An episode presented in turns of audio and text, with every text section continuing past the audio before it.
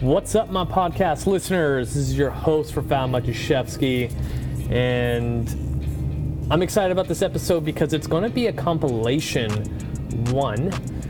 As I was going through all my old episodes, and I realized that I've done three separate episodes on knee pain. And since knee pain is quite common for um, a lot of people, even for myself, over the years, I've experienced knee flare ups because of stupid shit that I've done. Um, I think it's going to be valuable to bring these three episodes all together to have kind of like what I've been doing the ultimate guide to knee pain in this case. So, three of these episodes, one of them we go over kind of like the pain mechanisms of knee pain, um, the anatomy of knee pain, and what things can influence the knee going into ranges that may not be, you know, the best for you.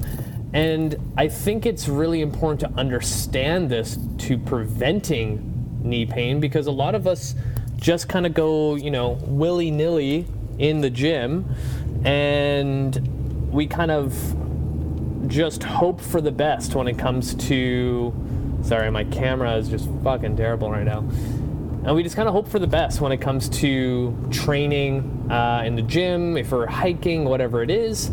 And we kind of investigate what influences the knee, aka the hip and ankle, when it comes to anything, you know, physical like exercise or, I don't know, um, running, walking, hiking, those sorts of things.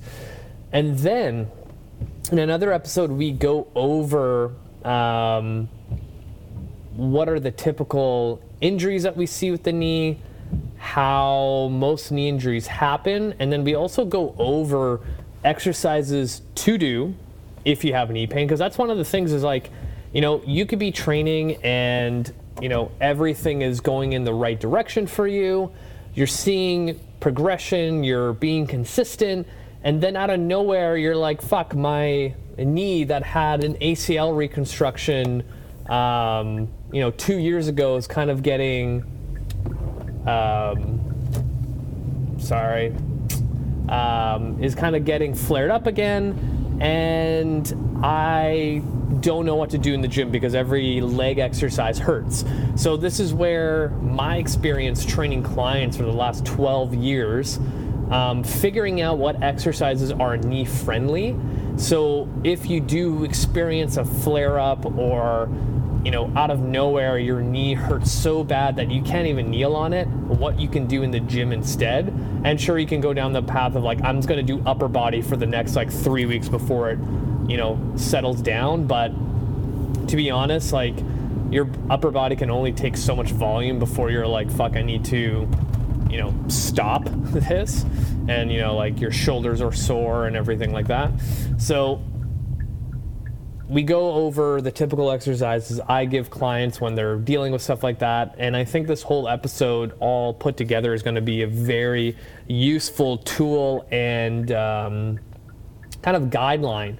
And hopefully, I answer all the questions because I was writing down like all the common things that I see with clients, patients in the clinic dealing with knee pain who are, you know, inactive or active and just giving them all the solutions they can have to ensure that, you know, they can get back to their normal because when you hurt your knee or you have a flare up like you learn that your knee influences a lot of movement and it's kind of hard to come back from that and uh, hopefully this kind of shed some light. And uh, yeah, I'm excited to bring this together. So without further ado, here is the knee compilation episode. Everything you need to know about the knee, the ultimate guide. Here we go. What's up, podcast listeners? Your host, Profound Matuszewski, for another edition of the podcast and video thing that I've been doing and posting on my YouTube. And shout out to everyone who's been listening and subscribing. And once again, I'm going to say it over and over again. If you are listening, 100% hit the show notes and watch this video because it's going to be um, quite visual and I'm gonna do some demos and also some exercise selection things that you can do at home before your workouts and your warm ups, whatever it is, and uh, also subscribe. Um, so we're gonna do some shout outs because I always tend to forget, and hopefully my laptop works here. Um, so 100% I am going to butcher this name and I feel terrible, but I am one of those people that can't pronounce things apparently. Um, so really cool. The last 24 hours, um, this one city out in Mexico has been listening to my show 441 times. Oh, here I go. Tuxtla Gutierrez. 100% butchered that. I apologize. So anyone from Mexico, please reach out and let me know how to pronounce it correctly. And I've done that one more t- uh, once before. It was like a city out in Sweden or someone, and someone actually on my Facebook reached out and just sent like a little voice clip and memo of how to pronounce it. So shout out to that person who did that like I don't know a year ago. Um, and then my number two most listened city, all the way in Colorado, the city of Boulder. And number three, all the way in California, the city of San Francisco. So, funny enough that San Fran is my third most listened city because literally a year ago today I was in San Fran for my functional release seminar and it was literally the last conference thing that I've went to where you actually got to travel and it's kind of surreal that this whole pandemic now is like reaching its one year milestone for many of us when it comes to looking back a year ago today. But anyway, onwards and upwards, as they say. Um, what we're going to talk about today is knee pain because honestly, I think as much as everyone would like to think that, you know, they've done a good job trying to stay pain free. We've all kind of experienced either some serious knee pain or just some knee pain that is annoying and you've had to modify a lot of exercises and things like that. And I want to get into kind of like the anatomy of it, why it matters, um, common reasons why people get knee pain, and kind of wrap it all up with some suggestions and some exercise prescription and things like that. And I think probably the biggest thing when it comes to knee pain is figuring out why, because most likely it's going to happen again. And I think a lot of us who've gone to either a physio, chiro, massage, whatever it is, a lot of times when it comes to knee pain, they tend to treat just the knee itself. And again, like that's a good thing to do to kind of lower inflammation and like, you know, the quality of the pain so then when you leave the clinic you can actually walk and not feel completely destroyed. But there's usually a um, an underlying issue that's got to look on the bigger picture. So in my industry, or I don't even know where I stole this saying from, but um, the knee joint is considered the stupid joint because it's usually dictated by the hip and the ankle. So, usually, when I see a patient or I have a client dealing with knee pain, right away I'm looking at how um, the hip and ankle move and the surrounding musculature. And then I also look at the knee itself because the knee needs to be able to move. And I'm kind of explain why. So, um, this is where the laptop is going to come super in handy. Because um, again, I am a huge visual learner, and when it comes to anatomy, me just saying, you know, um, muscles doesn't really help anyone. And I feel like a lot of times when people are at, um, what's it called, uh, conferences or whatever, and people yell out a not yell out, say out a muscle name, and everyone's supposed to know what that is. But um, just like last time, I'm really hoping that you guys will be able to see this. So this guy right here. Well, you can see the ring light. Oh, there you go. That looks better. Um, so this is the sartorius muscle. So if you can see, I'm trying to get the ring out of there. Ooh, my laptop is super dirty. But you can see how the red line is kind of focused on where the muscle is. You can kind of see where it attaches from the hip to the knee. And the interesting thing about the sartorius or the next muscles I'm going to be kind of talking about is that the fact that they cross two joints. So it already shows how much influence now that this hip that may not be working the way it should um, is influencing the knee. So we already have one muscle that we're going to be talking about and some other ones down the line about how it influences our movement, right? Um, so if you think about one giant muscle literally running from your hip all the way down to your knee, we already have kind of a clue of where to go. So now I'm thinking, okay, what other you know muscle out there in the hip slash knee region would be also connected? So let's pull up the quadricep muscle. So again, stupid ring light. So the green, you can see how it's connected to our pelvis and then goes all the way down to the knee. Another great example. And I think for most of us, you know, sitting at a desk all day, we can assume that those quads are quite tight. And if you are like anyone else out in the world, foam rolling, and you get to your quads, I think all of us go, oh shit, that's tight. Ooh, that doesn't feel good. And then you wonder why a lot of people end up having hip pain. I mean, not hip pain, sorry, knee pain. Um, the other one that I want to bring up as well is the muscle called the gracilis. So if you, again, you can see past my damn ring light. Pelvis, inside of the pelvis is basically an adductor. It goes across, again, inside towards the knee. So I've already brought up a bunch, well, three muscles so far, um, how they're connected to the knee. So now imagine those three muscles are not functioning the way they should. They might have some tightness, and that's in air quotes, and that's going to influence how the knee moves. So, for example, if I know that my quads are super tight and I'm trying to do an exercise like a reverse lunge, and I actually want to demo that, so I'm going to move this guy and hopefully I don't mess anything up. So actually I'm gonna make this go a little bit lower. Thank you for bearing with me. So we are looking at my right leg.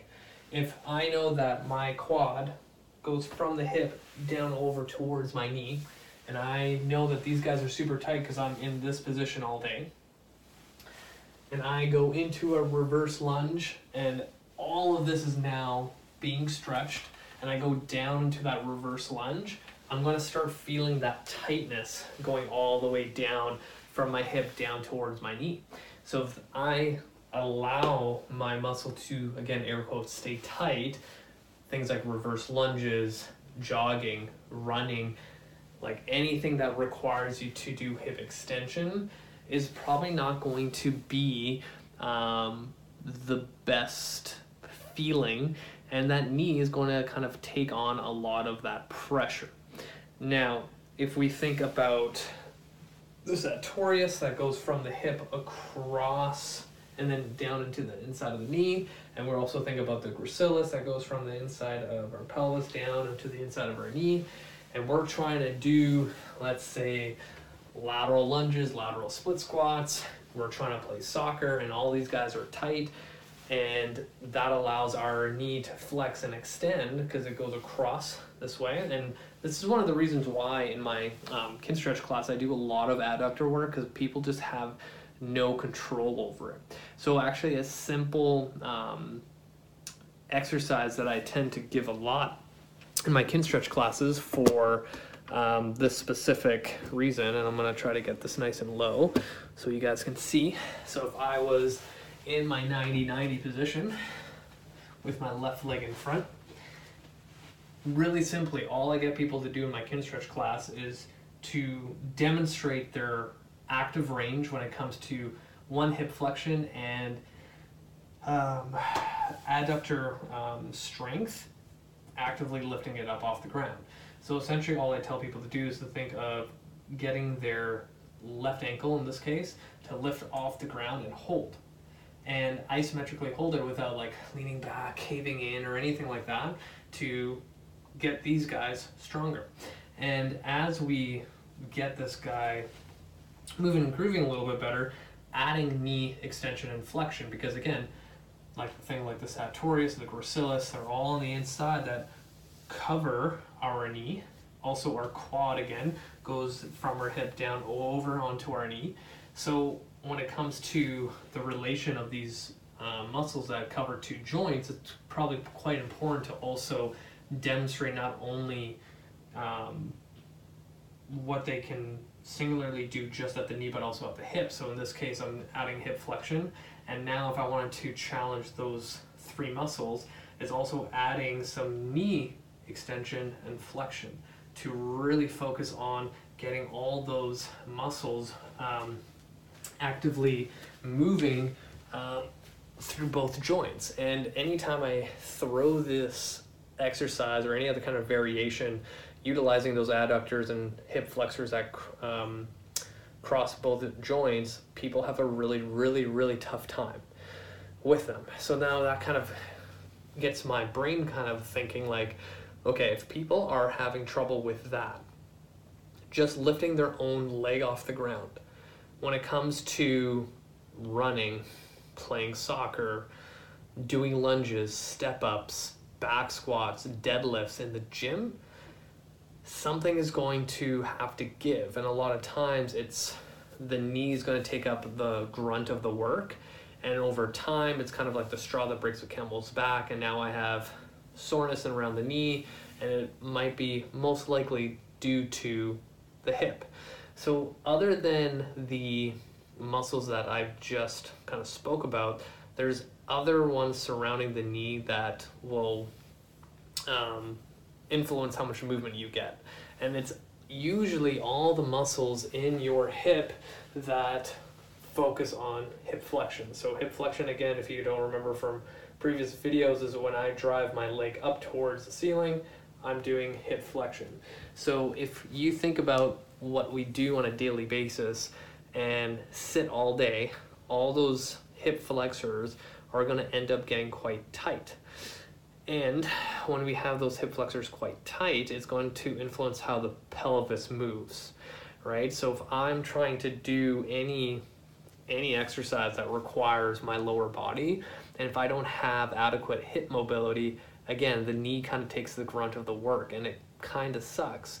So if you think about um, when I demos demonstrated hip CARs, it kind of goes through all the ranges that a healthy hip can do. So if you look here, how I coach hip CARs, I also add adduction right off the bat.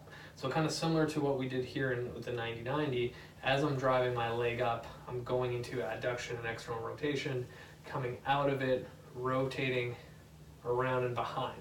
So in a healthy hip, all these ranges should be available with any kind of compensation. So when I do hip CARs, you don't see anything else in my body move other than my hip.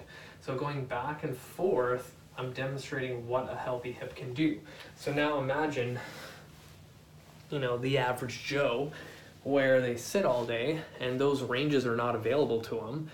Again, the knee kind of takes the brunt of the work, or worse, also the low back. So usually if you find yourself in that pain category where you're trying to move and feel better, you usually have two, I would classify three things, but the most common ones are um, low back pain and knee pain, and then the third one usually is like shoulder pain, all due to what's happening at the hip, right? And if you think about it too, it's like the hip is designed to be a super, super mobile joint the low back is supposed to be designed as a stable joint, and the knee as well is supposed to be designed as a um, stable joint. So if I, you have one joint in the middle between those, it's almost like a sandwich.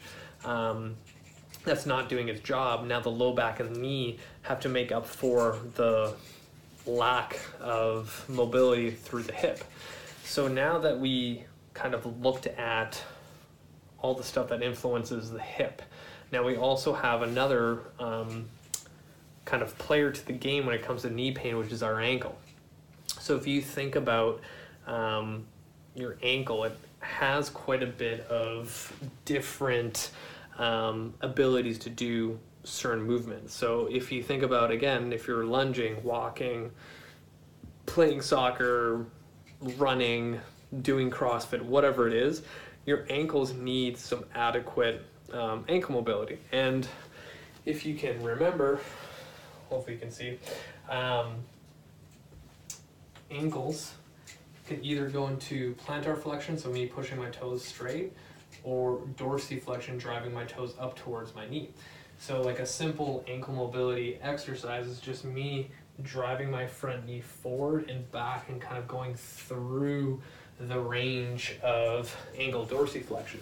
So now if you think about it, um, even how I'm sitting right now in a deep squat, one, I need hip mobility to do that, and two, I also need really, really good ankle mobility.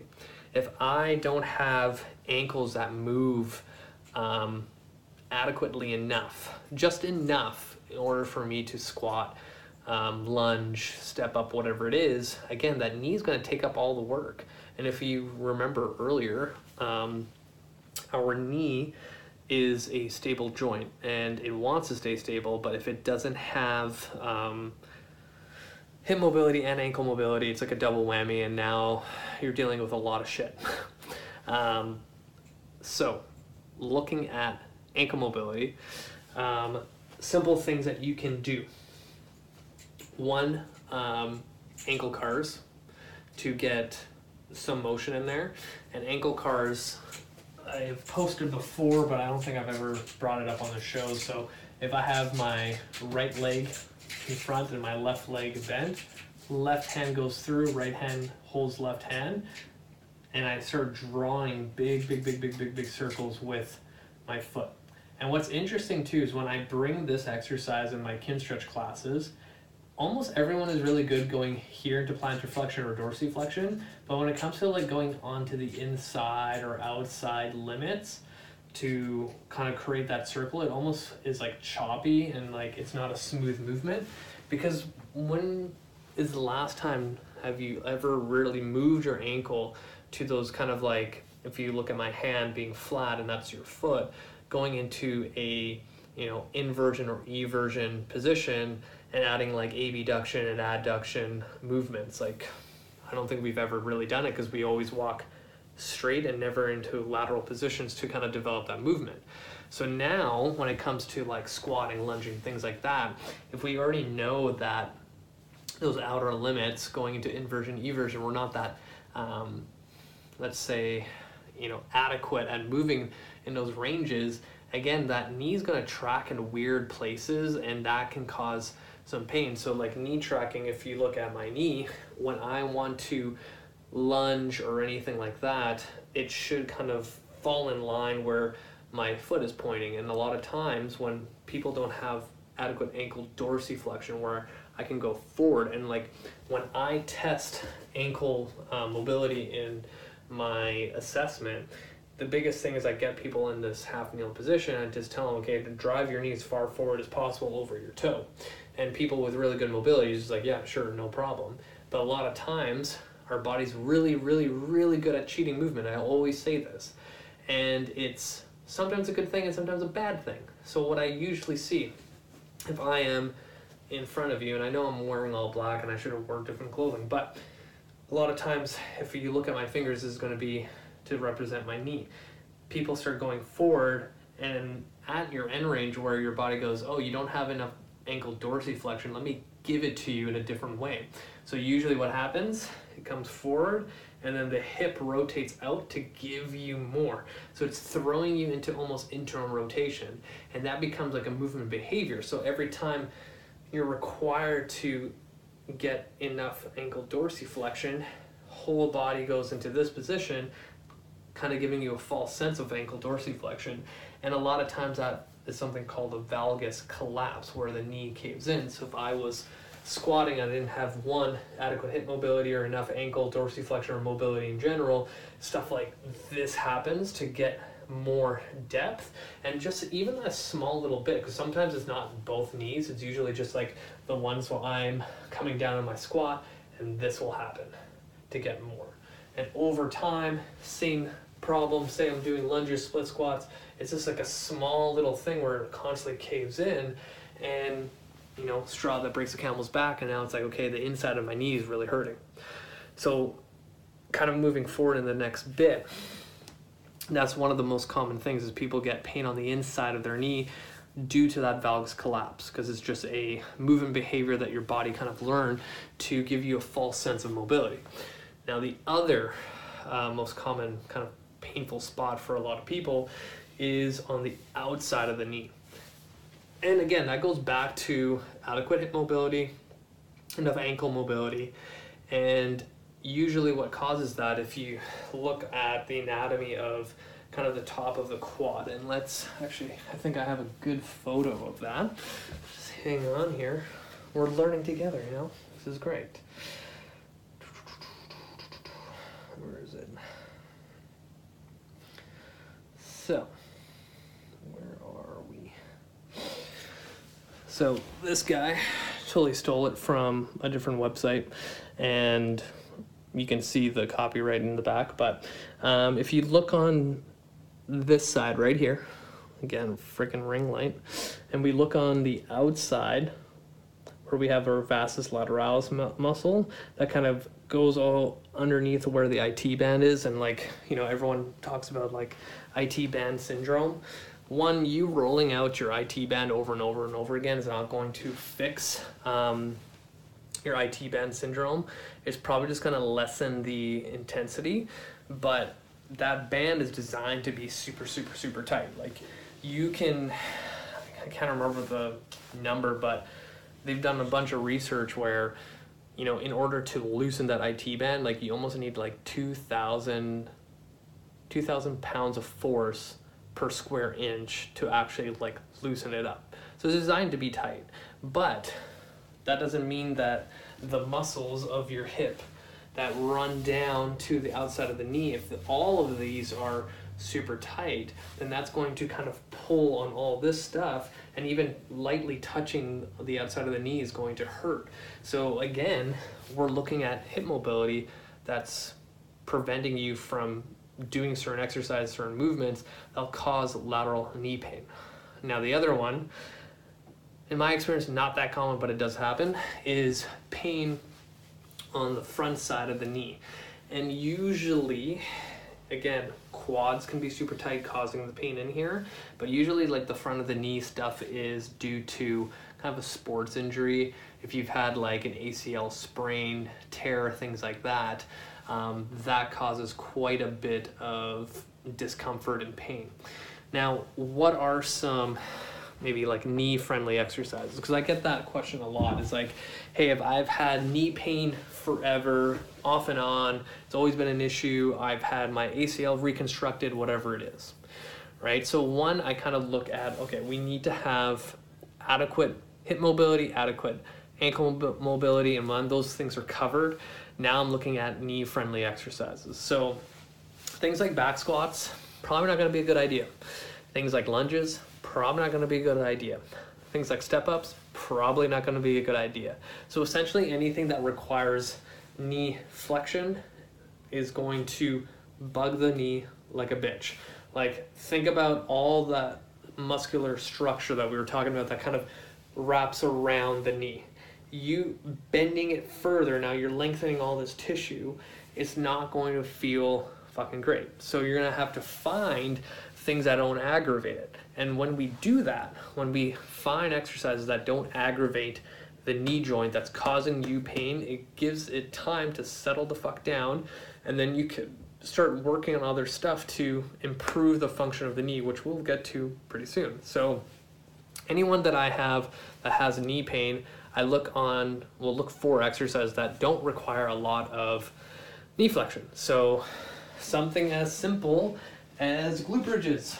So, if you look at the nature of the glute bridge, like, yeah, I'm in knee flexion, but most people with knee pain can get into this position without any pain, and we're just doing bridges. We can do single leg glute bridges. We can do feet elevated on a box or a bench um, glute bridges. We can do hip thrusts. We can do single leg hip thrusts. And from there, if we wanted to get a little bit more fancy, single leg deadlift. Like that's going to be a huge player because one, it doesn't require a lot of knee flexion, doesn't require a lot of ankle dorsiflexion. So we're kind of on the clear there. Deadlifts in general are going to be great um, substitution. We can do hamstring curls with a stability ball. We can do glute bridges off the stability ball. Like anything that kind of just keeps the knee in one kind of locked position almost. When you think about any kind of bridge variation, tends to help a lot. Now, looking at the knee joint itself. So, if you um, think about it, um, the knee joint does have movement itself. So there's something like your um, shin bone, so your tibia that runs down to your ankle up towards your knee. It's able to actually like move within your knee joint itself. So when I am in a seated position and I'm kind of about to do ankle CARs like we were talking about before, we can teach and also assess if we have adequate tibial rotation in order to lunge, squat, run, or all any lower body um, exercise. And when I have my Kinstretch classes, this is the thing that people struggle the most. So I've kind of, based on my own experience, realized that two things. Number one, most people don't have adequate control over their knee joint and adequate um, uh, tibial rotation. And the other one is that people have limited tibial rotation, which throws a lot of things off when it comes to going to the gym. So, what a knee CAR looks like as I drive my toes up towards my face. So now I'm locking out the ankle joint from any kind of movement, and it's going to be solely on just the knee joint itself. I'm also placing my hip into as much knee flexion as um, not knee flexion, uh, hip flexion as much as possible to ensure that I'm only moving through the tibia. So if I rotate externally, I'm moving my tibia right now within the joint, and I go back and forth just like this, almost like a little window wiper, and I'm moving my tibia within my knee joint. And a lot of times, I wish I had a little sticky note, but if you think about it, if you look at my thumb, if I now rotate, now my thumb is out to the side, I rotate in, it's rotating in. So back and forth, I'm moving my tibia. Now, think about this position that I'm in right now. It looks very similar to what we do in a daily basis at the gym. So, what exercise forces you to go into hip flexion and ankle dorsiflexion? Squats. So, if you think about it from a standing position, I'm going into hip flexion and I'm needing ankle dorsiflexion. So, what I'm actually doing is asking my body to get adequate tibial rotation. So what if, based on my experience again, in my Kinstretch classes that basically everyone that attends, and they do get better over time, has no control of how this tibia moves or they have limited tibial rotation, where's all the pressure going to go? It's probably going to go into your low back and it's probably going to go into your knee over and over and over and over and over again when you're doing squats. And then on top of that, you've signed yourself up to a boot camp bullshit thing where you're doing squat jumps and burpees that all require adequate tibial rotation. So over and over and over, it's like a square peg in a round hole going through, and now you have knee pain. So really, really when it comes down to how to fix knee pain is finding exercises that don't flare it up, which we've already went over to, and getting adequate mobility through your ankle and your hip, which we've already went through, and finding um, control over your tibia and getting um, a little bit more range of motion. So, exercise prescription for all those things. Hip CARs, which I already demoed, would be number one. Um, hip 90 90 for external rotation finding your end range, holding it for two minutes. At the top of two minutes, you're going to do pails and rails, meaning you're going to drive your ankle and knee down into the ground as hard as possible for 10 seconds. After the 10 seconds, you'll realize you'll be able to go a little bit further because you just spoke to your nervous system asking for more range. From there, the next thing is your rails. So you're going to uh, ask your nervous system again for more range of motion by thinking of driving this leg up off the ground without leaning back. And then you're going to do the same thing on the other side. Then, for the ankles. You're going to go into a half kneeling position, get into your end range of ankle dorsiflexion. Pails and rails uh, after the two minutes, and essentially what you're going to do for pails is you're going to be driving your toes down into the ground as hard as possible for 10 seconds, release, get a little bit further, and then rails will be your toes going up for 10 seconds. And then for tibial rotation, again, all of these have to be pain free. If they're not pain free, then you're not ready. You're going to be in a half kneeling position. And guess what? You're to rotate your foot in, keeping your knee where it is. And now we have some rotation into internal rotation of our um, tibia, and then pails and rails will be trying to push your foot against your um, your fingers, and then rails will be trying to coming off it without lifting up the heel. And then you do the same thing the other way, pails and rails here, pails and rails here.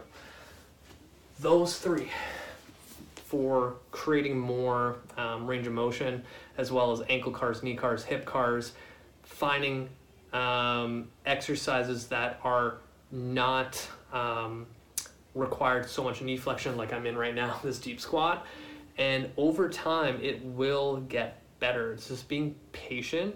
And again, yes, you can layer on top some um, physical therapy, chiropractic, whatever it is, to kind of speed up the process but a lot of times it's just finding what works, keeping at it for a very long time, and the knee pain will go away.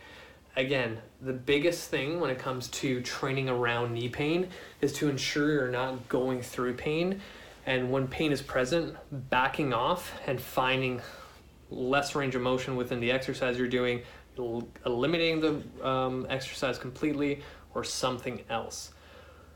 So, that being said, that was a lot of information. If you have any other questions based on knee pain or your knee pain specifically, let me know. And I'm happy to help. Um, hit the show notes, add me on Facebook and Instagram, subscribe to my YouTube channel. For all those who are listening right now, hit the show notes and watch this video. I do demonstrate quite a bit of stuff. And that's it for me. If you guys have any more questions, feel free to reach out. And that's it. Until next time.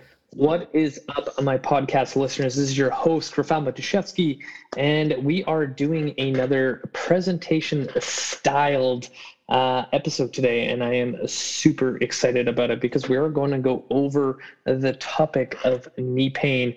Um, I think for the most part, all of us have probably, you know, experienced some sort of knee pain, knee discomfort, something to do with our knees and it can go from you know some sort of impact injury um, as simple as like you like losing your balance and fucking falling onto your knee um, to a point where you walk a corner too fast and hit the coffee table really fucking hard and you end up falling over and you know being super super exaggerating of how terrible that was to playing a sport getting you know, cut by the side and tearing something, or simply you start running and your knees start fucking hurting for some reason. So we're gonna kind of go over the things that I see at least um, in a clinical setting and also from a training setting and what I do about it.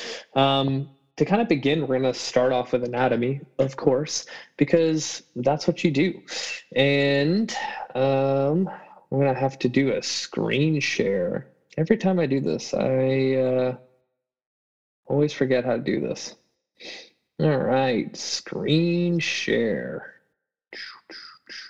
Make this bigger somewhat, and I'm also gonna make my self bigger so you guys can see my beautiful face. All right, well, this image is kind of small, but I'm going to do my best. And for those who are listening, 100% hit the show notes and um, watch this video because we're going to go through anatomy. We're going to be going through exercises that you should be doing. And, you know, I will be try to try to be as descriptive as possible, but um, it's always better in video. Which reminds me, if you guys have not subscribed to my YouTube channel, what are you waiting for? Join the other 355 people that watch and support me because my goal for 2022 is actually to get to a thousand subscribers on YouTube because I want to start doing more stuff like this, more video stuff, more um, visual stuff. So if you haven't done so already, hit the show notes and watch and subscribe. Okay, so let's go into this thing.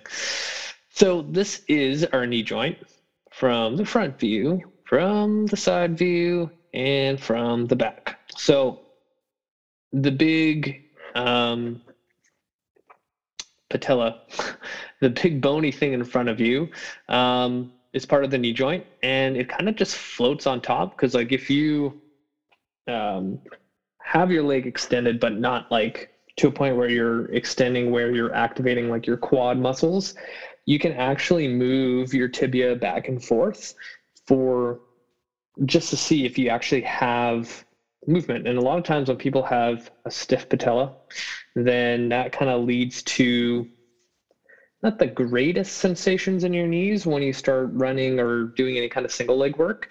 Um, or even when it comes to, you know, you just had an ACL surgery or any kind of surgery around your knee, your patella is not tracking the way it should, then it could just be like some scar tissue stuff and you need to work that out. But there should be some movement with the patella.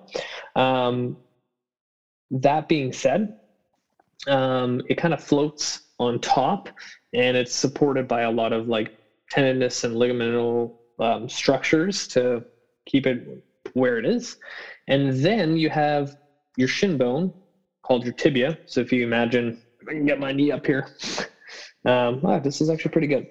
Um, so my patella right dead center. And then my tibia, this big bony thing, is right here. And then we have something called your fibula, fibula, which is actually not in here, but it's this guy right here, pointing with my little mouse uh, cruiser there. And it's the little bony part on the outside of your knee. And the reason why this is all important is that when you walk, squat, your tibia can actually move back and forth. And you can kind of see, I'm literally just doing internal and external rotation of my tibia. And if I have with me, sorry guys, I'm trying to get more of a visual. I might not, ooh, maybe this will work. I was looking for a sticky note, but this, and hopefully this works. I'm totally just hoping that it works. So I have this little paper clip. Um, it's not going to work, and I might have to do it a little bit further down. I just love when I come up with random shit, and you can think that I'm full of shit, but hopefully this works out. Yes. Okay. So the little paper clip that I have up here that I just cleverly put together um, represents where my tibia is. So right now it's pointing towards you and if I think of rotating it to the right, and yes, your knee joint can rotate, it doesn't just, you know, extend and flex. So look at the origin of where my knee is or my tibia is. And now look at where it's pointing up this way. And now I'm back to the center. Out to the side, back to the center. So why is that important? Well, when you decide to squat, that tibia needs to be able to move. When you decide to run, that tibia needs to move. When you decide to do a lunge, that tibia needs to be able to move. When you deadlift, that tibia fucking moves. What happens when your tibia doesn't have that range of motion? Knee pain, ankle pain, hip pain one of those three things can happen. And a lot of times when people say like, "Oh, my freaking knee hurts. I don't know why. Like I'm foam rolling every single day. I'm doing mo- mobility, whatever that means." And I like I do this with everyone. I check tibial rotation because they don't have it, and they're telling me they're going to the gym three, four, five days a week.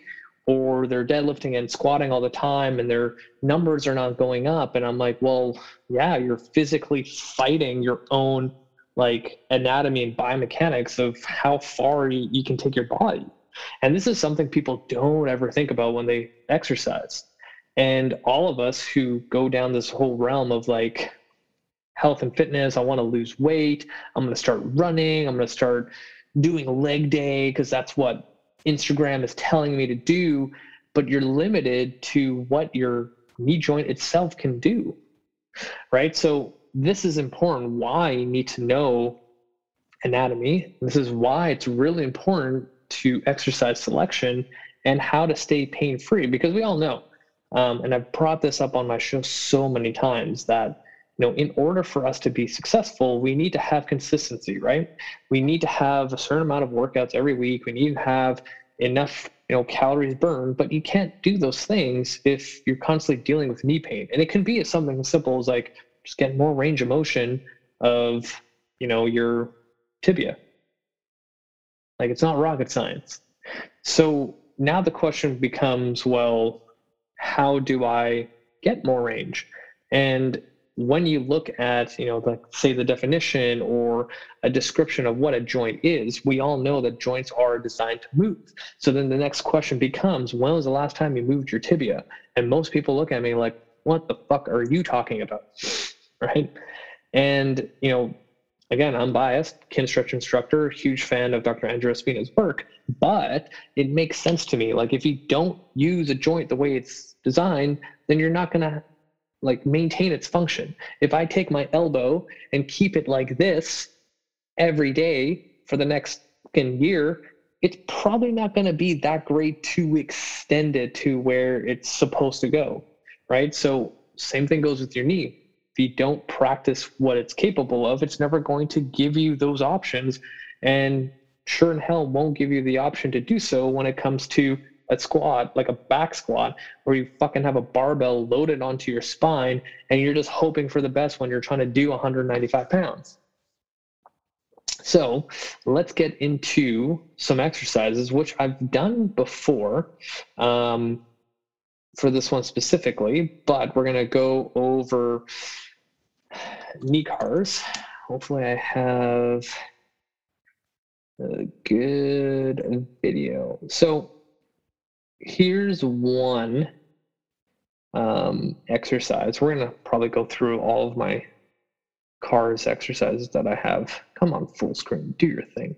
All right, so I've brought this up before. So we're literally doing the thing that I did uh, showed you earlier with my own leg, and we're just going from external to internal rotation.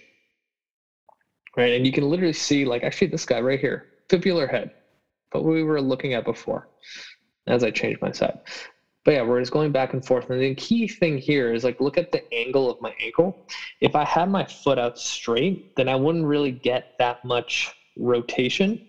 And I don't know why I pressed play, but yeah, I wouldn't be able to get enough rotation having my foot in plantar flexion. That's why I need to make sure the ankle is locked out. So then you can move primarily just through the tibia.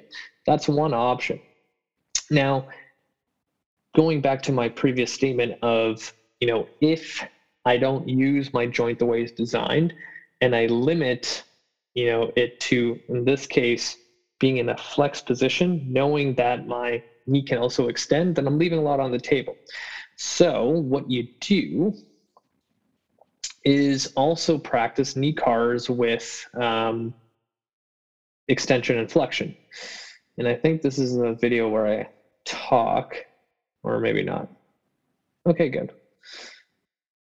So I'm going to flexion, going back up to extension, and I'm doing tibial rotation in that extended position because your knee can do that, which again should be part of normal knee function.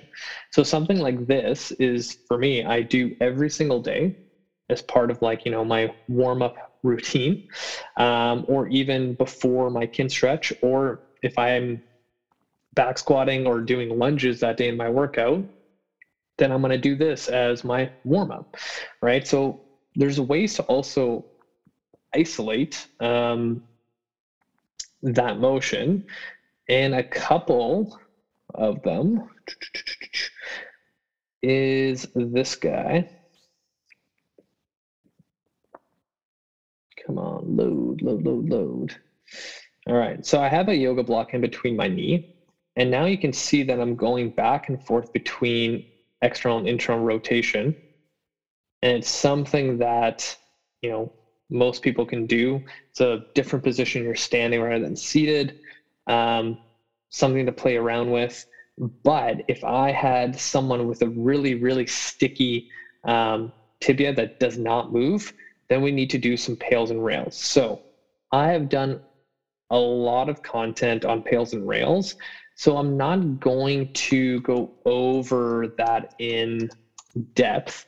Um, but it's important to note that Pails and Rails is the magic sauce when it comes to creating tissue change. So I literally have put my tibia in a externally rotated position and I have a full stretch. So in this sense, and this can be a little bit aggressive for most people, like it's a yoga block, it's quite big. So you might want to start with something smaller.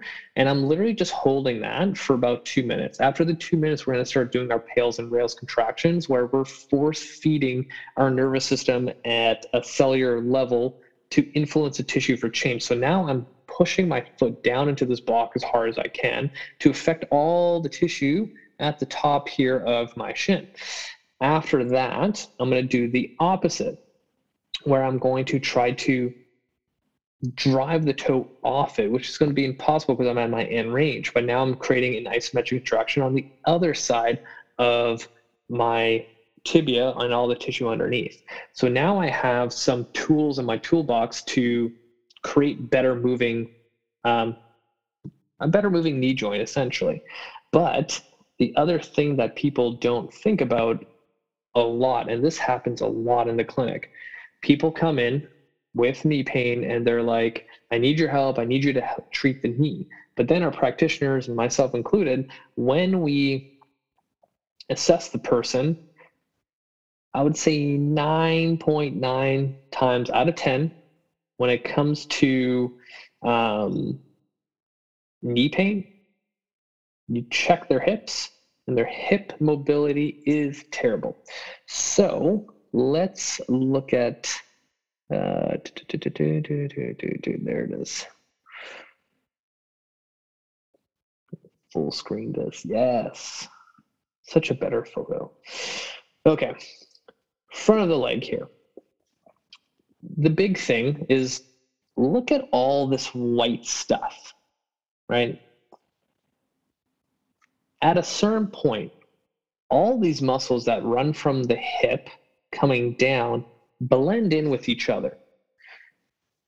For those who've done a cadaver lab or have seen cadaver dissections, if you were to have this section in front of you getting really close to the knee, it's going to be really, really difficult to figure out, you know, which one is the IT band, which one is the rectus femoris, which one is the sartorius, what where like which one is which? Because they all blend in together. And this is the whole like concept of bioflow um, when it comes to movement and how everything is literally integrated with each other. Yes there are separate muscles but they all intertwine with each other at certain joints especially from the hip to the knee in my opinion. A couple things that i always see is people will get say pain in the front of their knee right? But again, look look at all the stuff that blends into this one area. Uh, there's a lot. So if somebody has a tight hip and they have these muscles that run all the way down to the knee, then the line of pull from here to here is going to start tightening up. So sure as shit, your knee is not going to feel good if all this stuff is constantly tight aka you sitting every single day and being inactive, right? The other thing too is people will start running and their IT band gets super tight. And again, the IT band is designed to be tight, but for most part, we all sit, you already have tight hips, tight quads, and now you start running where literally the motion of running every time you, you know, do a stride and your foot goes down to the ground, all of your quad muscles are designed to prevent your knee from hyperextending and popping out of place. So every foot contact with your body weight of say anywhere from 150 to 250 pounds needs to be stopped multiple times like in a mile the amount of foot contacts per leg is around 1500 like holy shit that's a lot of work for all these muscles to prevent your knee from doing that right so you're taking this individual or yourself um, with a really really really tight um, hip and tight quads and now you're adding this Sure, yeah, your IT band's going to get overworked and stay even tighter because it's trying to do its job. But now you're just kind of fueling the fire with more gasoline on it and you got knee pain. But now imagine you have this other muscle, which is super important in my opinion, called your sartorius. It starts from the hip and works its way down all the way to the inside of the knee, wraps around to the front if you're telling me that your hip has no influence on how this knee feels, fuck. So for me, when I do Kinstretch, the what's really interesting is seeing how people's bodies have adapted. And when I do any adductor work, because the sartorius is an adductor and a hip flexor. So when I do those two motions with people's hips, they're really weak, really, really weak. And what happens in our body is when something is weak, something else has to make up for it. And usually we'll make something else tight to compensate for it. So we have all these things that are working against us. And we're surprised when our knee starts hurting, right? Like I'm literally just scratching the surface on all of this stuff because I can talk forever on hip mobility, knee pain, knee motion, things like that. So, to kind of make it simple, if this hip does not move, then the motion that is necessary for you back squatting or running or walking is going to have to be made up from either the knee and worse yet, the fucking lower back which is another joint that's not meant to have so much range of motion. It's meant to be stable, right? So that's our, how our body works is if one segment or one area doesn't move the way it should, thing above or below it is going to have to do more work. Now, the other thing, and I don't have a photo of this, um, or actually, you know what? Let's let's do this because I want to quickly get into, we're to have to take a little trip down to Facebook land. Uh, da, da, da, and if you don't follow me on Facebook, you 100% should. I posted actually a couple days ago on the ankle. Yes, I love when things work out. So remember how we were looking at the knee, the tibia, which is right here. Now, remember how it's supposed to rotate what if this joint here, your ankle, doesn't move as well as it should? Now, if you think when you squat and you're descending down, your tibia doesn't stay upright like this. It has to go forward into an angle where your knee almost goes in line with your toes. So, what if this joint, like your talus, doesn't move and glide the way it should, and you get to a sort of sticking point, and that's as far as it can go and where is the made up um, range of motion going to come from probably your knee probably your hips what if your hips also suck and you're literally just jamming force into your knee joint that shit's going to hurt too over time right this is the other thing that people don't think about is like do i have adequate ankle mobility Maybe, maybe not. So we have that. The other thing I wanted to go over too is another photo of anatomy of the knee.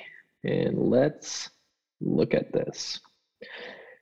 So we talked about the tibia, talked about the fibula, and the patella. But now in this knee, we have all these, you know, you have your meniscus, all the cartilage, you have your ligament, and everything else. So, again, this can be another huge, huge, huge topic. But um, one of the major injuries that I've seen is an ACL tear.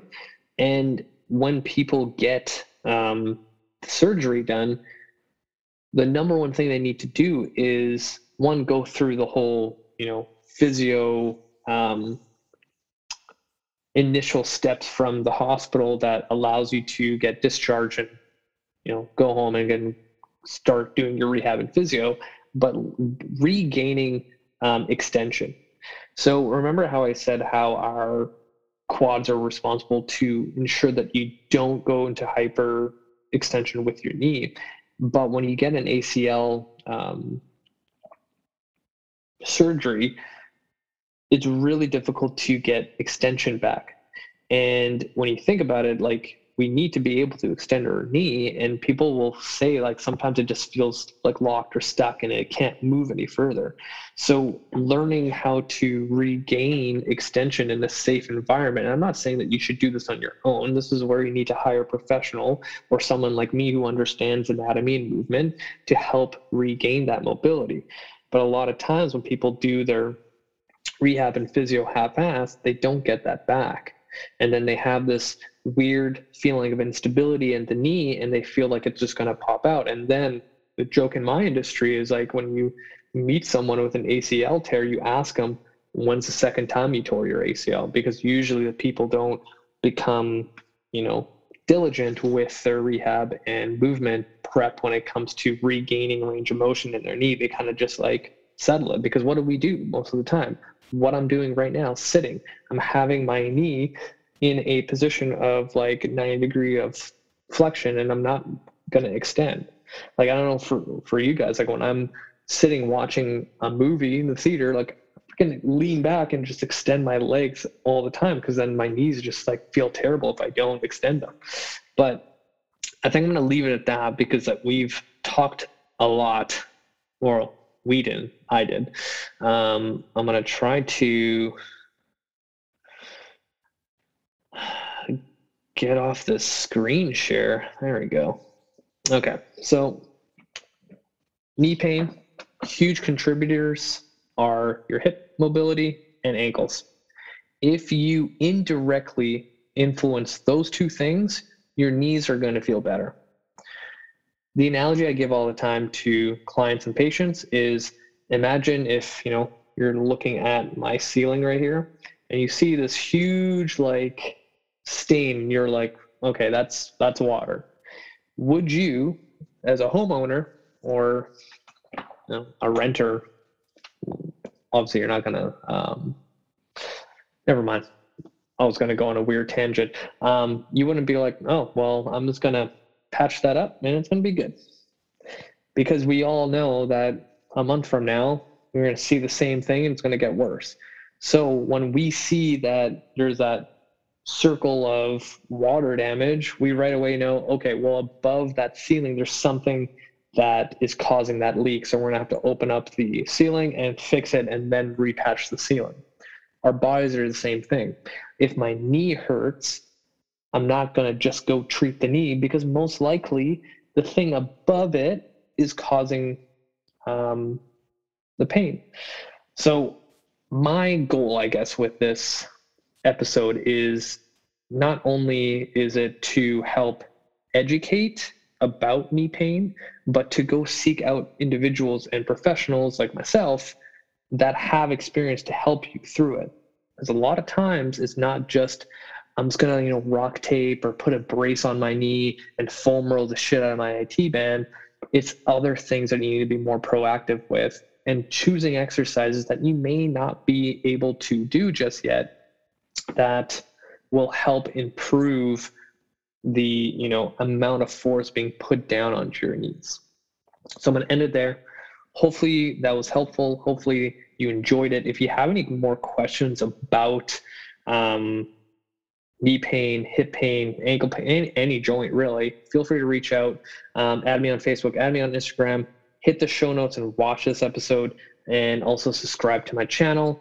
Keep an eye and ear out for my new book. I'm almost done. I'm just putting it all together, all the finishing touches that are super annoying and not fun like when I was writing it. But uh, the new year, I'm going to drop my book, The Ironclad Body Training System, Volume 2.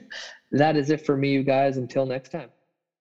What is up, my podcast listeners? This is your host, Rafal Matuszewski, and I'm excited for today's episode because I'm going old school and using my mic setup as you can uh, see in this video. So hopefully the quality of sound is better than my um, AirPods that I've been using. And we are going to get right into it because we have a lot to cover. So, a couple people reached out on my episode about knee pain specifically. And if you haven't watched it, I'll link it into this episode in the show notes. So, definitely watch that. And we're also going to go over um, a lot of exercise stuff. So, if you are listening, I would 100% watch this episode. So, again, when you have a chance, hit the show notes and click the link to watch this episode because we're going to go over all knee friendly exercises. Because in that last episode we went over a lot of you know anatomy. We went over um, the mechanisms of knee pain some injuries um, what happens to the knee when it comes to um, you know positioning and things like that. So um, that was kind of like an introduction. So I was thinking, you know, for part two, because I had so many people reach out, like, hey, I do this exercise and it hurts my knee still. Should I be doing it? And I had another question where someone asked, you know, I do this exercise. Sometimes it hurts, sometimes it doesn't. So there's a lot to it. So we're going to go over an exercise specific if you are currently dealing with knee pain. So the exercises that I'm going to, you know, air quote, prescribe only will work if you're an individual that has, you know, seen a physio, chiro, or some sort of medical professional to help, you know, guide the recovery of the knee injury in the right direction and you are cleared for exercise. And most of these exercises tend to be somewhat safe um, and that's kind of like a general term because again, you know, I can say that this exercise is great for you, but you know, you put it into practice and it still doesn't feel right. And there's a lot of factors that come into it. So I can't have like a blanket statement of, you know, do this exercise and all your problems will be solved. These are, you know, from my experience in the industry of 12 years that usually these tend to work better than some. So I'm going to share my screen and perfect. Full screen this. I'm going to make myself a little bit bigger. Come on now. Oh no, you guys are also getting a little preview of my book, um, which, by the way, I'm going to bring up. So yesterday, I believe, or the day before, I can't remember what day, um, I put out the official notice that my book is going to be coming out this January.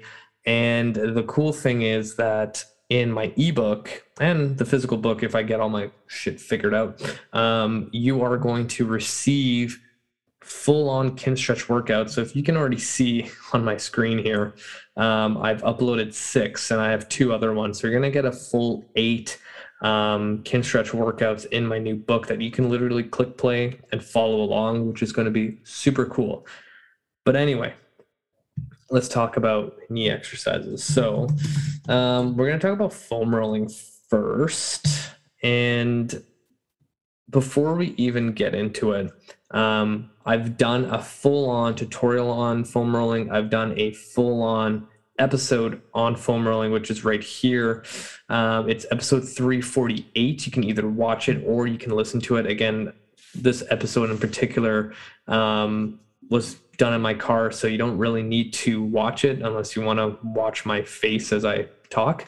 But um, the reason why I want to bring up foam rolling, but I'm going to, so I have a full foam rolling tutorial. So if you go on my YouTube page and just type in foam rolling tutorial, you'll find it. Okay, what do I want to, this guy. So when I work with anybody, every single session starts with foam rolling.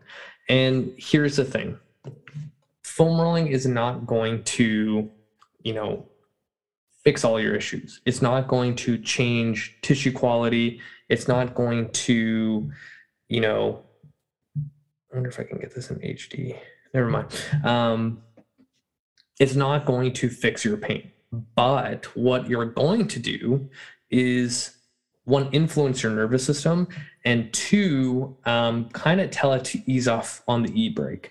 So our nervous system literally controls everything that we do when it comes from a stress response to a pain response. And in this particular case, we're trying to influence the pain response. So, for the most part, many of us who deal with a regular job, we sit. And, you know, I cover this topic so, so many times. And we all know that our hips are pretty tight because of sitting. So, when we go to the gym, if you think about all the muscles attached to the hip on the front side, so like say your quads, your TFL, your hip flexors, all those things have all this like neurological tension on it because we've been sitting in this chair like I am right now for a prolonged amount of time. So now there's stress and tension on it. So now imagine you trying to do a back squat or a lunge or something athletic. All those muscles in the front of your leg have this built up tension. Now imagine you trying to perform that exercise and it's pulling on stuff attaching to your knee because you know we've done a lot of anatomy stuff on my podcast and on my posts like which I need to start bringing up again but um there's a lot of muscles that cross the hip and knee or you know just cross the knee in general that play a huge role in lower body exercises.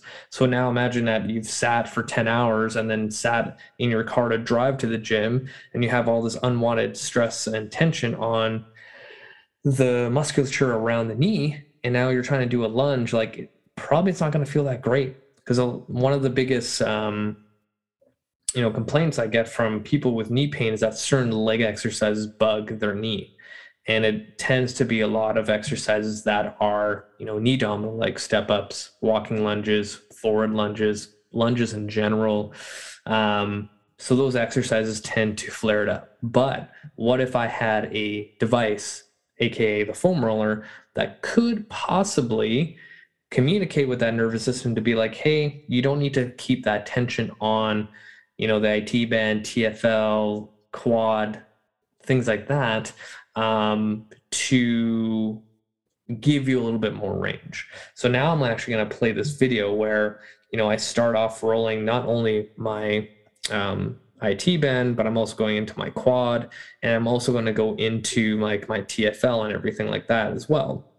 Right. And yes, you know, you can get into stuff as, you know, no, don't roll your IT band. It's designed to stay tight, which is true. But I would make the argument that you know if you're sitting all day you're placing more you know information to your nervous system to keep all those muscles that attach to the hip and the knee aka your IT band to be even more tight so if i could release some tension on there even though the IT band will stay tight i know it sounds redundant but it will ease off a little bit and that's going to play a huge role on preventing that you know unwanted knee stress knee pain so every single um, client that I start with, I'm going to foam roll all those, you know, culprits that tend to be tight that are going to affect the exercises that we do. So now imagine, you know, I spent like, and again, I spend like maybe five to seven minutes in the hour on foam rolling, and that will be the entire body.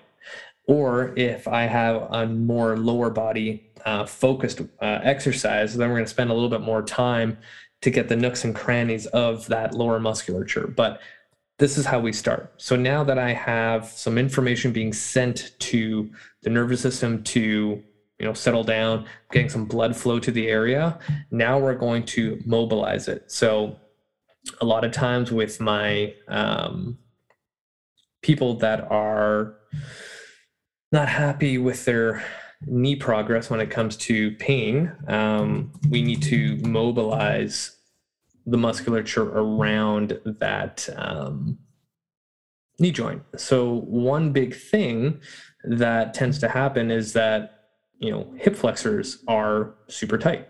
So from foam rolling i will literally work on you know hip mobility so right now i'm doing a half kneeling hip flexor stretch and the key here is well, as i turn to the other side you see my toe in the back i'm cueing my hips to do a pelvic tilt to kind of get more tension on um, all the musculature in the front of the hip.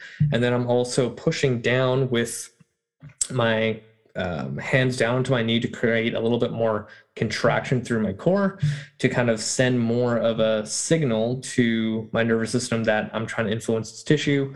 And then I'm rocking forward and back with that hip. So we take a second here. I'm rocking forward and back. So now we're influencing the stuff that influences the knee because the knee, which I've said on the podcast before, is aka the stupid joint. It's dictated by what the ankle and the hip does. So I need to influence the hip and ankle to move a little bit better to ensure that the knee tracks in the right direction when we're doing lower body exercises. So now I'm doing, you know, my hip flexors and quad and things like that. But, you know, this exercise might not be good for you, like I said in the very beginning of this episode, because being in this position might be causing unwanted stress on that hip flexor. So there's a couple of things. Something as simple as like, let's put a little foam pad underneath the knee, that tends to fix it. But sometimes when people have really flared up knees, really bad knees, they've had surgeries 20 years ago, and now they're trying to get back into it. Like this is probably a no go, you know, but you can play around with maybe not doing the pelvic tilt, maybe not squeezing the ass as hard as possible, maybe just doing a simple rock or getting um, used to the um, position, or maybe just getting rid of that back toe. All great options, right? So now we have done hip flexion, hip flexors, and things like that. But what also influences hip? Well, we have our external rotators. So, one of my favorite exercises that we're going to get into is our 90 90. So, let's just type in 90 90 and we'll see what we get. If you haven't subscribed to my YouTube channel, 100% you should because the amount of videos I have on here for a resource, like I'm pretty sure I'm close to 2000. So, oh, of course we would have an ad as I'm trying to do this freaking. I wonder if I get money for this. Probably not. But uh, I'm going to hmm. move myself over here. So we have our 90 90 position uh, before I go in. So the big key here is knee in line with the front hip, knee in line with the ankle, and same thing in the back. So we have our 90 90. What we're doing here in this upright position is we're arching low back because that's going to open up the hip capsule and all those external rotators of your hip.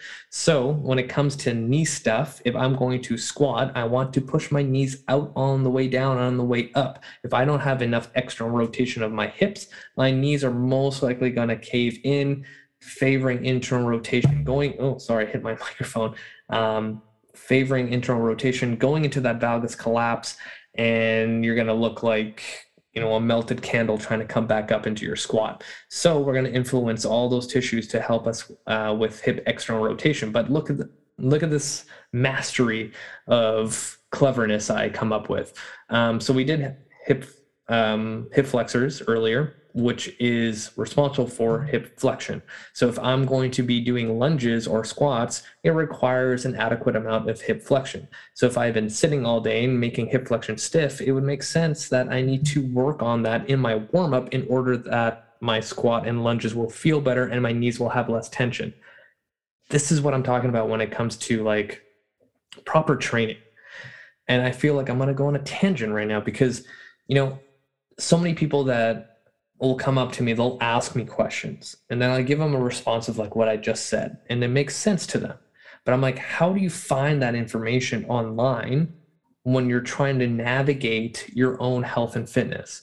You know, like, yes, you can go on YouTube and search up free workouts, you know, 20 minute yoga, power, whatever, or like high intensity intervals, sweet, right? That's for generalized people. But what if you're dealing with something completely different than all the other 7,000 people that watched that video, that did that workout, and that found it okay? Maybe your low back doesn't like it. Maybe this, maybe that. It's similar, and I give this analogy all the time. Is like, you know, my dishwasher breaks. Sure, I can go on YouTube, find that exact model, find a great tutorial to fix it.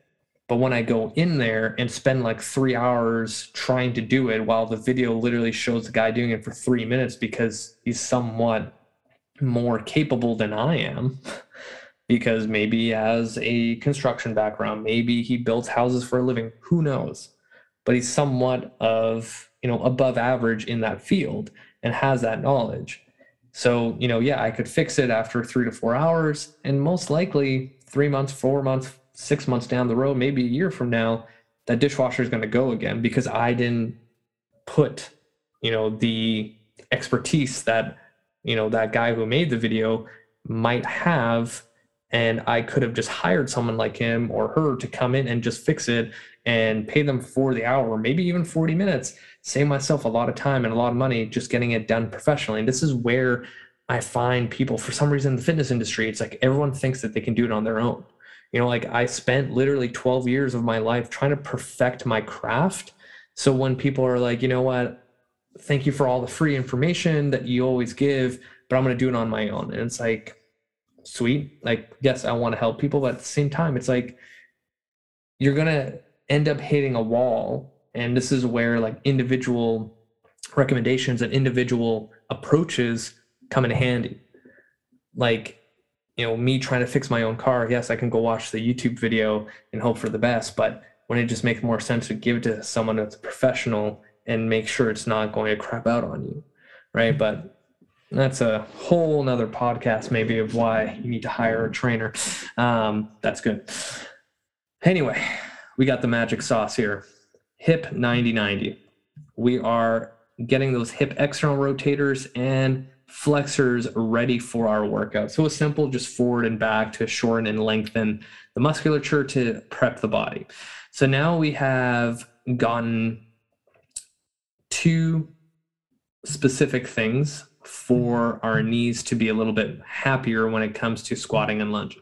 So now let's get into the ankle joint, but we're going to go back to the hip joint too, because how I also create warm ups specifically is we're starting from the bottom up. So if I'm doing a warm up, it'd be kind of stupid for me to waste time because I want to be efficient in my workout. I want to get as much out of it. And honestly, this can be another episode too about do you really need a full hour of training? Right? Who who came up with that? like think about that right now who came up with this whole idea that you have to work out for an hour? Think about where that came from. I don't even fucking know right? But what if you're an individual that literally has so much going on and you could only do like i 20 minutes? Maybe maybe that's maybe that's your jam. So if you have 20 minutes how do you prioritize a workout? Like these are the things you need to be asking yourself. But anyway um, ooh, by the way, we're at 361 subscribers. Guys, if you haven't subscribed to my YouTube channel, 100%, you got to do it because I post a lot of new stuff and it's great value. Um, we're also going to influence this ankle. That's where I was going. I'm going a lot of tangents here. I'm so sorry. So, ankle CARs. So I've played this before, and I believe I might have played this for um, the last video on knee pain. Man, we are getting a lot of ads today. I'm not uh, hacking metabolism, hey? Oh, interesting. Oh, you know what? I think this might be. Well, this again, this is so good that we're going over this. I'm pretty sure this is for seeing if you're in ketosis or something. Oh, interesting. I actually had someone reach out to me from a company that has literally one of the same products where you have to blow into it to see if you're in ketosis. And I was like, you know what, I'm going to try this. And I never got around to it. But um, anyway, sidetrack. Ankle CARs. So if I'm going to influence how my knee is going to move in a workout, we covered the hip a little bit, and now we're also going to cover the ankle. So we're going to do ankle CARs.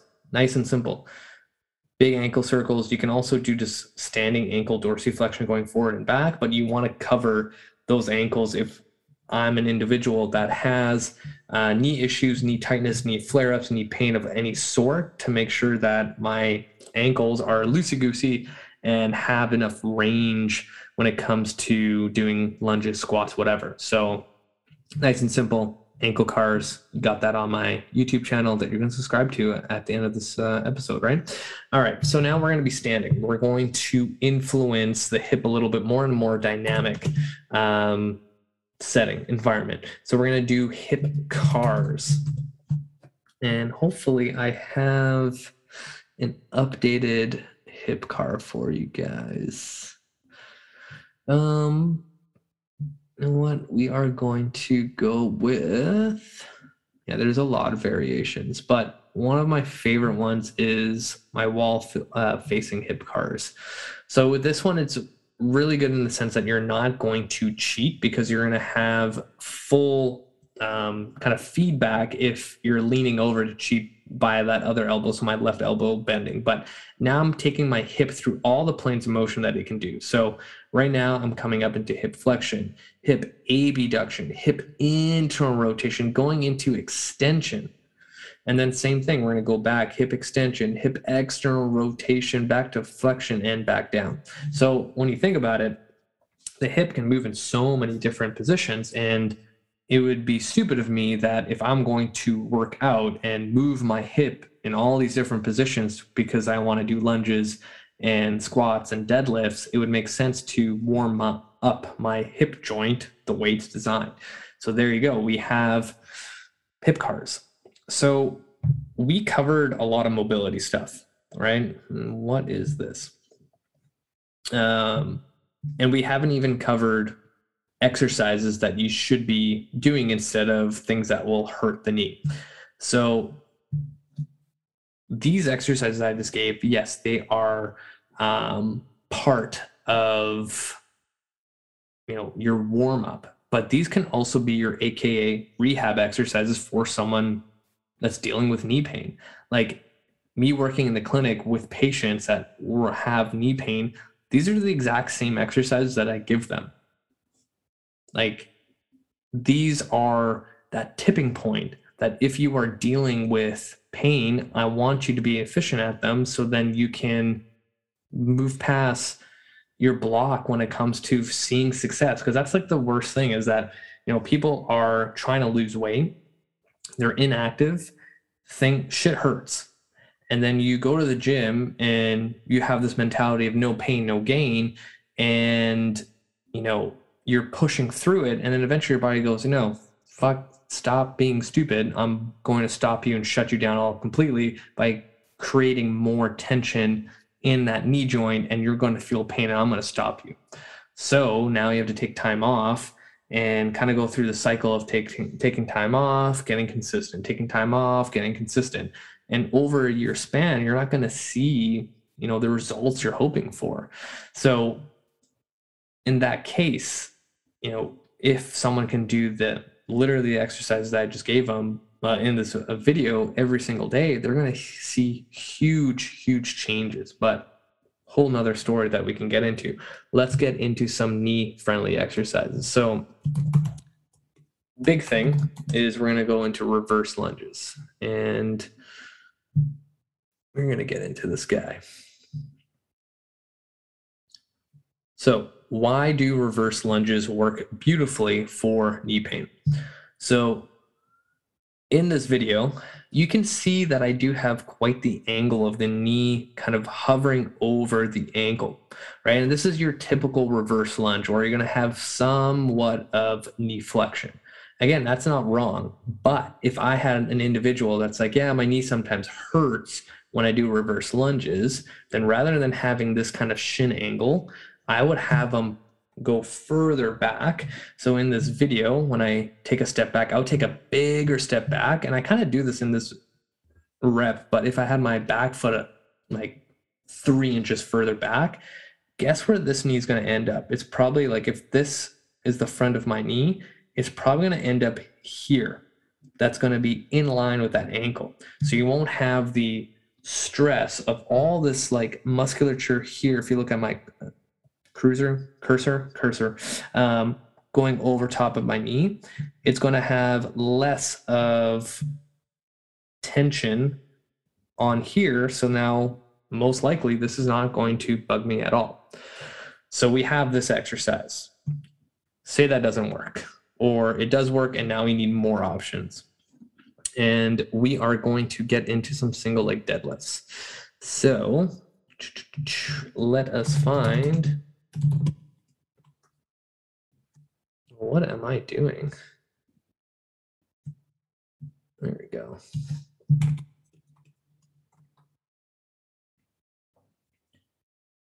Um, we're going to show a contralateral, which I'll also bring up what the hell I just said. So contralateral load is when I am holding the kettlebell, say on this case, the right side, and my left leg is the working leg. Let's uh, get myself a little smaller here too. And the reason why I do this compared to say coming down and having this kettlebell on this hand while this leg is working is that most general population don't have enough hip stability to prevent this opposite hip from like poking up towards the ceiling and it becomes a balancing act. Whereas a contralateral load, your body's forced to stabilize. And the joke that I always make is that, you know, if I could get somebody single leg deadlifting in a contralateral load like this video with like 45 pounds, all their issues and problems in the gym would go away. So let's look at the mechanism behind why the single leg deadlift is like one of the best exercises. And we're going to go from the bottom up. So in order to do the single leg deadlift, my foot needs to be stable. My arch needs to be strong. My big toe needs to be able to press down into the ground to activate my glutes. My knee needs to learn, how to be stable. My ankle needs to learn how to be stable. My hip needs to learn how to be stable. I'm working my grip strength by death gripping this thing. I'm learning how to create shoulder stability. I'm learning how to create low back stability. And then from that, I'm also learning how to strengthen up my hamstrings, my adductors, my hip external rotators, basically any hip stability muscle out there. And this exercise just is literally an end all be all. And when it comes from like a performance standpoint, having this load on a contralateral uh, position, it's literally pushing me down. So I have to resist rotation. So now this becomes like a an ultimate core exercise that most people don't do. They kind of just skim over the single leg deadlift and they're like, I'm just gonna go barbell deadlift. Imagine if I loaded this thing, like I could take any dude in the gym in a public gym that's like say deadlifting 300 pounds and doesn't do any single leg work and give him like a 12 kilo kettlebell like he would be falling over like no tomorrow. But imagine that person that can deadlift 300 and was able to deadlift like a 150 pound dumbbell or whatever like some sort of 150 pound um, load contralaterally and then try to do a, a double leg deadlift like fuck those numbers would go up really fast. Anyway ultimate exercise, but the nice thing is that the single leg deadlift tends to be very knee friendly. Yes, I do have slight knee flexion, but it's not so much that, you know, it resembles a forward lunge or walking lunge that pushes down onto the quads because it's not a quad dominant exercise. You're getting more hamstring and glute than anything. So it tends to pull off any kind of pressure on that knee and I would say nine out of 10 times, this is a great solution for um, people with knee pain. But uh, let's continue this lovely journey onto the next one. So we are going to look at a lateral split squat. And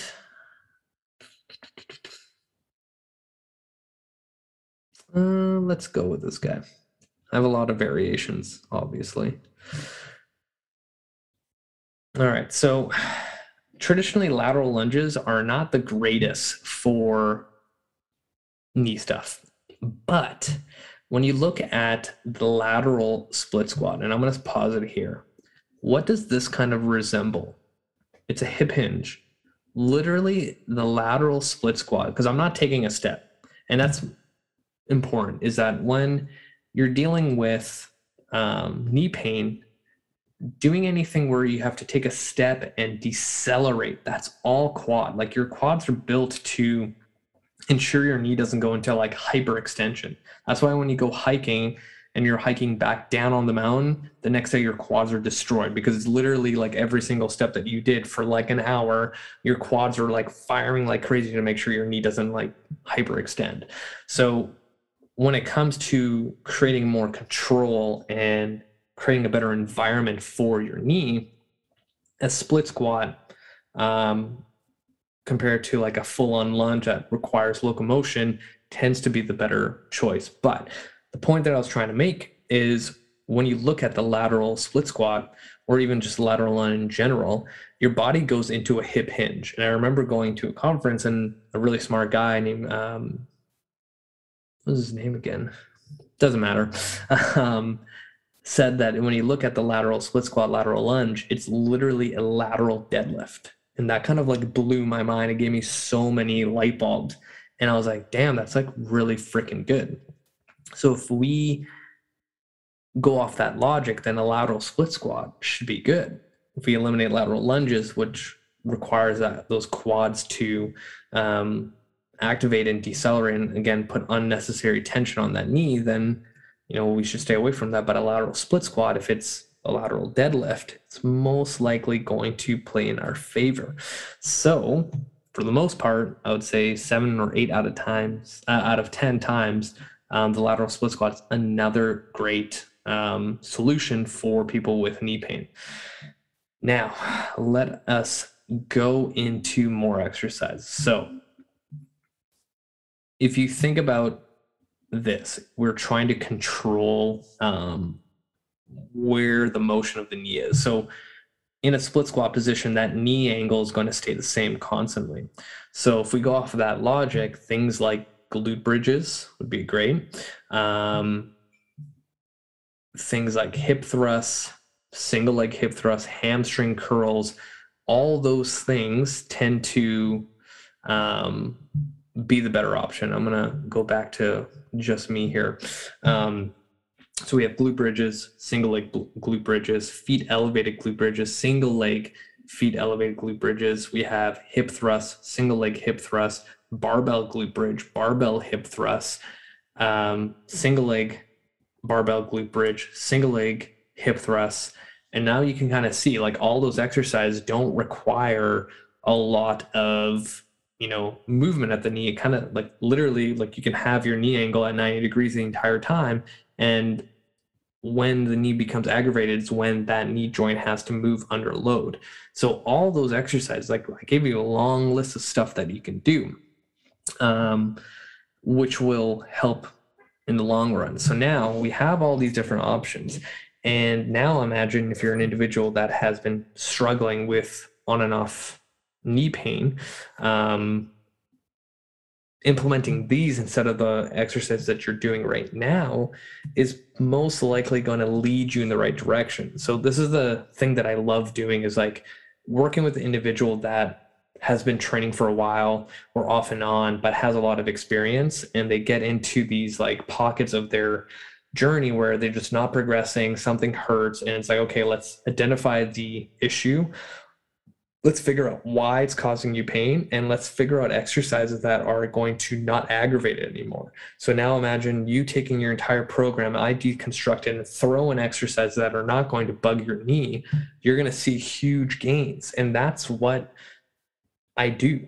And this is what my book is about too, because you're going to do an assessment. And that's my biggest thing is that I need to assess where you're at. I need to see how you move. I need to see what joint is doing what. So now I can be able to distinguish what exercise might cause irritation at the knee joint and now throw an exercise that won't. And that's where people will see huge changes. So I'm going to leave it there because I feel like I've been talking forever. But uh, I think that's going to give you a lot of clarity on where you know you should go when it comes to um, knee pain, knee uh, friendly exercises and things like that and kind of put you in the right direction. So um, I'm gonna leave it there. Um, 100% hit the show notes to watch this episode. Um, subscribe to my YouTube channel. Put your name down for my ebook uh, pre-sale list. So in January, when I release the official date for it, I'm going to email every single person on my pre-sale list and let them know that here's the link that you can use before anyone else on the internet and you're going to get yourself a copy. I'm literally just putting the finishing touches on my book. It is so freaking good. Um, over a hundred thousand words. This thing is going to be a monster. You're going to have a program to follow an assessment to do that will dictate what you're going to do in the program full on Kinstretch workouts where you get to follow along with me like I'm actually coaching you. A lot of anatomy that you're going to learn and not like boring stuff like I use my humor a lot when I teach anatomy and it's going to shed some light on why certain things feel a certain way or why you're doing a certain exercise and I go into all my training methodolo- methodologies and there's just a lot. And later today, actually, I'm going to be posting the full on um, index of my book online. So keep an eye out on that. So you 100% want to put your name on that pre sale list because this book is the best work I've ever put out in my entire career. And I am excited to share it with you guys. So I'm going to end it there. Thank you so much for listening. Till next time.